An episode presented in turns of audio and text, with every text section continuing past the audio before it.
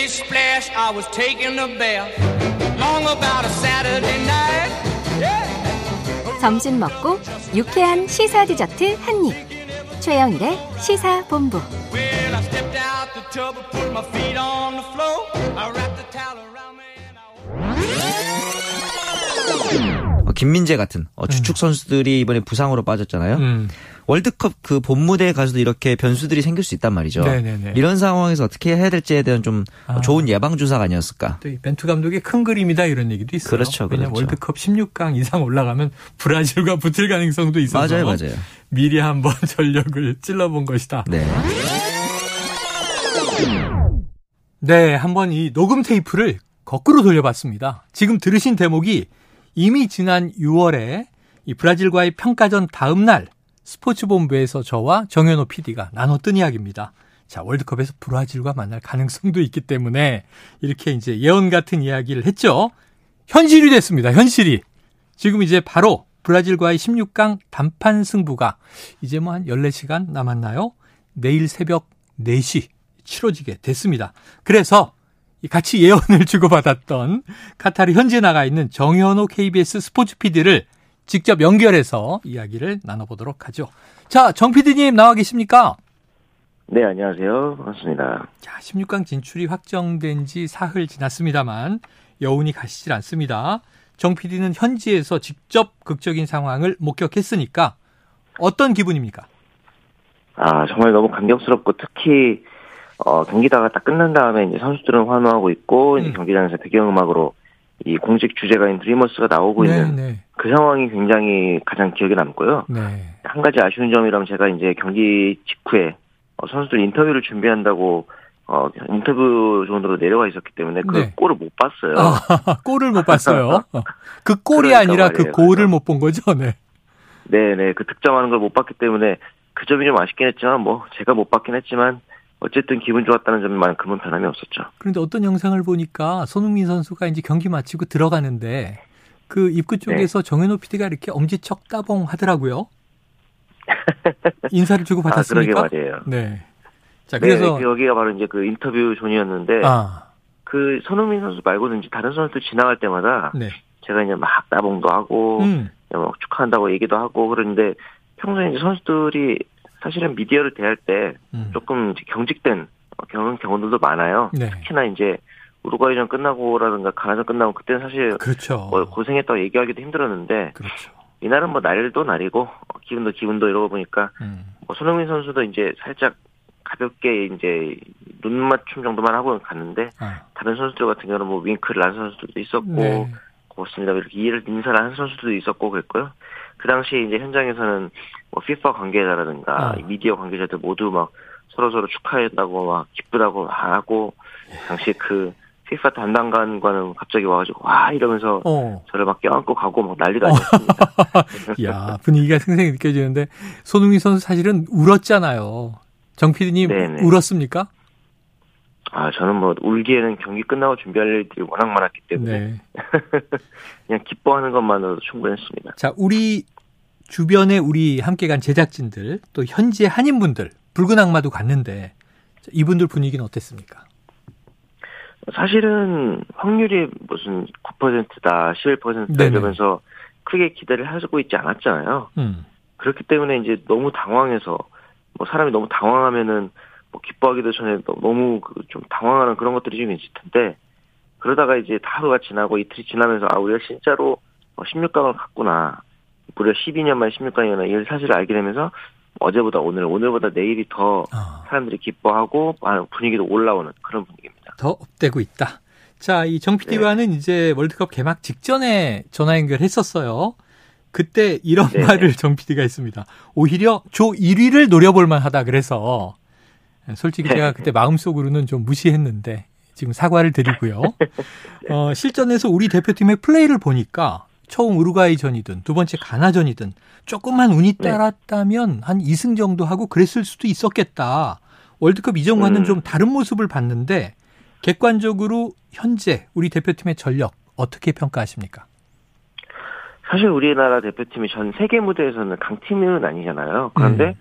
이렇게 우루과이전도 그랬고 가나전도 그렇고 뭔가 경기 전체를 주도하면서 네. 분위기를 이제 점유율을 가져가는 축구라는 걸 처음 봤어요. 음. 우리나라 축구가. 그래서 어 뭔가 일낼 것 같다. 그런 생각이 이제 우루과이전 끝나고 사실은 시작하자마자 네. 딱 들었었는데 어.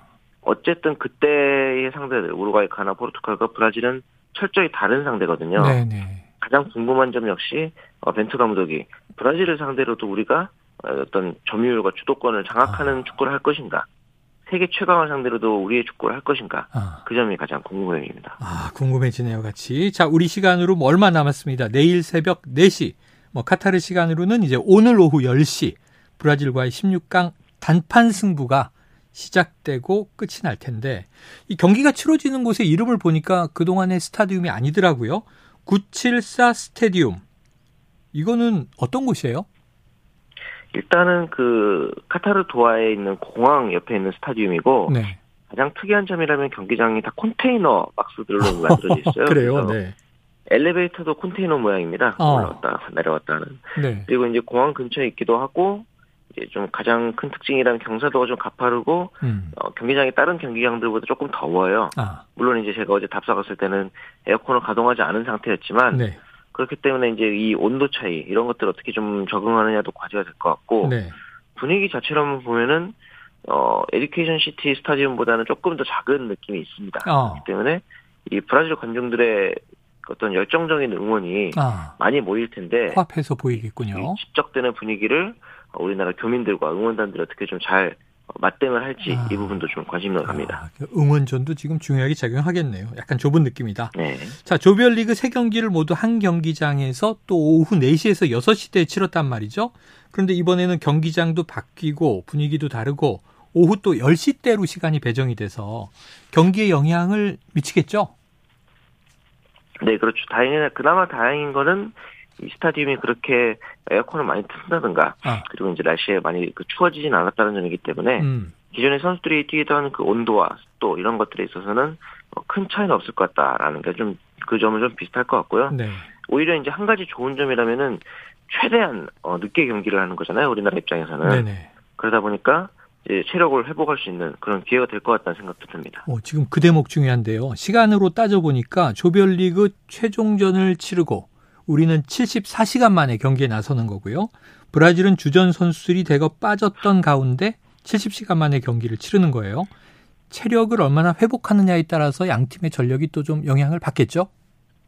그렇죠. 왜냐하면은 우리나라 축구 자체가 굉장히 점유율을 가져가고 주도권을 가져가는 축구를 하고 있기 때문에 음. 어, 체력적인 소모가 꽤 많습니다. 특히나 네. 어, 가나전 우루과이전부터 물론 시작해서 굉장히 선수들의 정신적이라든가 이런 어, 체력적인 부분에서 소모가 많았을 텐데 음. 이 부분을 어떻게 빨리 끌어오르느냐 이게 좀 중요할 것 같고 네. 사실 황희찬 선수가 예. 2차전에 히어로였잖아요. 그렇죠. 근데 황희찬 선수 이렇게 어, 좋은 활약을 보일 수 있었던 거는 1, 2차전 때 출전을 하지 않으면서 계속 아, 어, 컨디션을 끌어올렸기 때문이. 아닐까 그런 생각이 들거든요. 네. 그런 면에서 봤을 때는 어, 3차전에 출전하지 않았던 김민재 선수가 제가 듣기로는 오늘 선발 출전할 가치가 높다 이렇게 음. 얘기를 들었거든요. 그래서 네. 과연 김민재 선수가 복귀하면서 어떤 모습을 보일지도 굉장히 중요해 보입니다. 그래요. 김민재 선수의 브라질을 막아내는 활약 오늘 중요하다. 내일이죠, 내일. 자, 주심으로는 우리가 우루과이전을 치를 때 만났던 이 프랑스 출신의 클레망 뒤르팽 심판이 배정됐습니다. 심판의 역할이 중요하더라고요. 어디에 좀 우리가 유의해야 되겠습니까? 일단은 2차전 가나전 심판만 아니라는 것만 해도 다행인 것 같고요. 네네. 코너킥 자르고 감독 퇴장시키고, 네, 네. 네. 그러니까 말이에요. 하지만 어, 이 클레망 심판 역시도 이제 그렇게 경기를 엄격하게 다스리는 심판은 아니기 때문에 네. 우리나라 입장에서는 이 부분을 좀 활용할 필요도 있을 것 같아요. 물론 음. 이제 브라질이야 경고 관리도 좀 하고 하겠지만 우리나라는 사실은 뭐 8강을 생각할 때가 아니고 지금 당장 이겨야 하는 네. 상황이잖아요. 네. 그렇기 때문에 조금 더 이제 거칠게 나가던 한이 있더라도 브라질의 플레이를 좀 더 전방에서 사전에 끊어내는 그런 플레이도 좀 있으면 좋을 것 같습니다. 네. 자, 브라질이 뭐 분명 피파 1위 세계 최강이긴 합니다만 지난 6월 2일 평가전을 통해서 여러 번 경험을 가지고 있는데요. 당시 5대 1이라는 점수로 졌지만 당시 우리 경기력이 나빴다기보다는 어, 브라질 꽤 잘하네 이런 이제 좋은 느낌으로 봤던 것 같아요. 어떻게 평가하세요? 어, 제가 뭐 오프닝에서도 그런 얘기를 했었구나라는 걸 어, 새삼스럽게 알게 됐는데 네. 어떻게 생각하면 브라질 입장에서는 그때 어, 보여줄 수 있는 카드는 다 보여줬다. 아. 이렇게 생각을 하기 때문에 네. 이때 보여줬던 브라질의 모습들을 바탕으로 해서 음. 당시 이제 선수들을 보면은 이제 쿠티뉴라든가 이런 선수들 빼고는 대부분 다 이제 엔트리에 포함된 선수들이거든요. 뛰었죠. 네. 그렇기 때문에 이제 그 당시에 봤던 파괴법들을 그대로 들고 나온다면은 우리나라 대표팀의 장점이 그 당시와 지금의 선수들의 구성이 거의 비슷하다는 점이기 때문에 음. 조직력을 앞세워서 좀 전방위적인 압박을 한다면 어떨까 하는 생각이 듭니다. 네, 조직력으로 압박하면 가능성 있다. 6월 평가전 라인업 때요. 김민재 선수 없었고 이강인 선수가 없었단 말이에요. 지금은 없어서는 안 될 주축인데 두 선수 이, 내일 새벽 선발 출전 가능할까요? 어, 우선 김민재 선수는 말씀드렸듯이 선발 출전 가능성이 높고 예. 이강인 선수가 과연 나올 것이냐 하는 것인데 음. 어, 저는 오히려 이강인이 쪼커로 나올 가능성도 있다고 생각을 어, 네네네. 합니다. 네, 하지 왜냐하면 이제 전방 압박이라는 측면에서는 어, 뭐 나상호라든가 황희찬 선수의 활동량이 조금 더 필요할 수 있는 부분이거든요.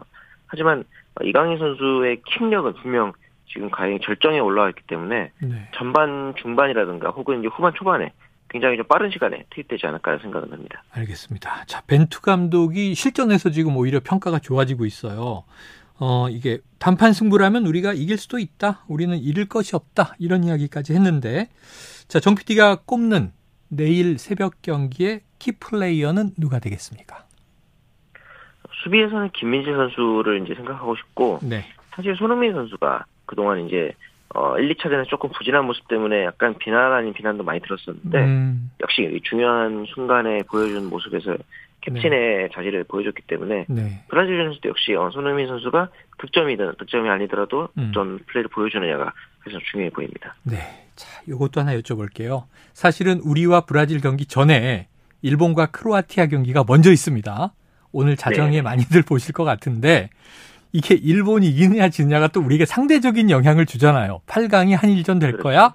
일본 크로아티아 누가 이깁니까? 아 저는 이제 일본의 축구가 굉장히 매력 있다고는 생각하는데 크로아티아의 조직력이 굉장히 강력한 것 같아요. 네네네. 물론 지난 대회 준우승 팀이기도 하고 그래요. 어떻게 보면은 브라질 이상으로 지금 보여주는 모습만 보고 보면 나쁘지 않거든요.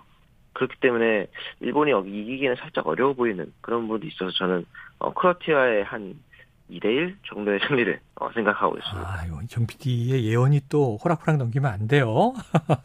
예, 자, 지금 청- 막 던져보는 거죠. 예, 크로아티아가 일본을 2대1로 이긴다. 이게 이제 정 PD의 예언입니다. 자, 청취자분들 반갑다고 인사 많이 하고 있어요. 건강 잘 챙기고 좋은 소식 들려주세요. 한준희 해설위원 방송 듣고 있어요. PD님 소식 반갑습니다. 자, 오늘 정현호 PD님 말씀 고맙습니다. 감사합니다. 네.